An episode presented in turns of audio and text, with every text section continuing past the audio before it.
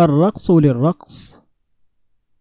إذا كنا نأخذ موسيقى الجاز الآن من أمريكا فهي قد أخذتها من قبل من أفريقيا فهي إذا بضاعتنا ردت إلينا في عبوة جديدة.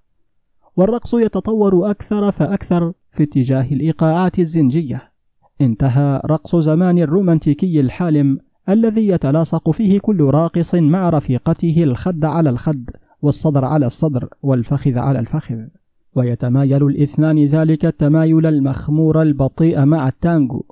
والاثنان في أحسن الحالات في دور إغماء عاطفي وفي أسوأ الحالات في دور إغماء جنسي. مثل ذلك الرقص القديم كان قيدا أكثر منه حرية وكان الفرد فيه يضيع في قبضة العاطفة. وكانت الرقصة ذاتها وسيلة تقرب بين الذكر والأنثى وأسلوبا مهذبا من أساليب الغزل.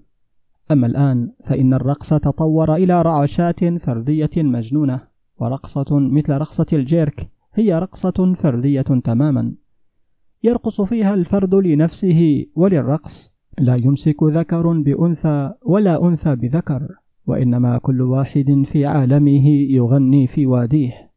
وتتحول الحركة إلى وسيلة تعبير عن الخبايا النفسية العميقة والضغوط السيكولوجية والتوترات الذهنية. ووسيلة تفريج عن مختلف الطاقات المكبوتة بأسلوب بريء وفني فيه ابتكار وإبداع. ويمكن أن ترى الشاب في لحظة الاندماج يؤدي ما يشاء من الحركات بدون قانون سوى الموسيقى ذاتها وسوى قانون النفس. فهو يلاكم الهواء أو يلطم أو يندب أو يتلوى في شاعرية أو يضرب نفسه أو يتقافز مثل كرة من المطاط. أو يصفق ويصرخ ويدق الأرض احتجاجا وهو مغمض العينين لا يرى أحدا وهو لا يتقرب برقصته إلى أحد ولا يتماسك مع أحد وإنما هو وحده مع كهنوته الداخلي فهي رقصة حرية وفردية وهي وسيلة تعبير بالفن والحركة عن المكنونات النفسية. ومثلها كثير من الرقصات الفردية العنيفة التي انتشرت في هذا العصر. وهي أشبه بمظاهرات احتجاج وعرائض شكوى أسلوبها الحركة ولعتها الموسيقى. وهذا اللون من الرقص أفضل من الرقص العاطفي المخمور وأكثر حرية وأكثر براءة من التانجو الحالم الذي كنا نراه في كباريهات زمان وهو لون من التنفيس والتفريج الصحي عن طاقات الشباب العنيفة وهو صورة طبق الأصل من الرقصات الزنجية التي شاهدتها في الغابة. يرقصها الزنوج عراة في ضوء القمر على نغمات الطبول ولا يتخاصر فيها رجل بامرأة ولا امرأة برجل وإنما كل واحد يهيم وحده في عالمه يغني ويصرخ ويولول ويدق على صدره ويشكو إلى خالقه من ظلم هذه الدنيا بتلك اللغة الخرساء البليغة التي اسمها الحركة. والرقص الآن هو زار مودرن يشترك فيه بنات وأولاد ركبهم شيطان الشباب وجن الرغبات المكبوتة.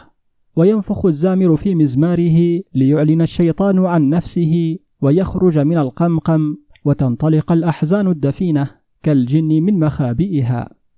وبعد ساعة من هذه التشنجات تهدأ النفس الثائرة وتعود إلى اتزانها.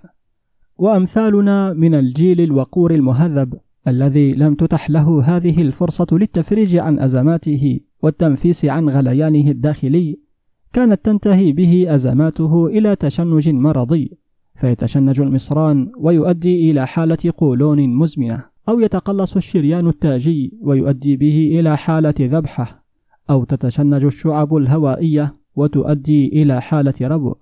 ومثل هذه الرقصات العنيفة هي صمامات أمن ومنافذ وقائية للشخصية المتوترة وهي أحيانا أدوية أكثر نفعا من أقراص اللومينال والبرترانكيل وهي رياضة في عصر هو بحق عصر الانفجار.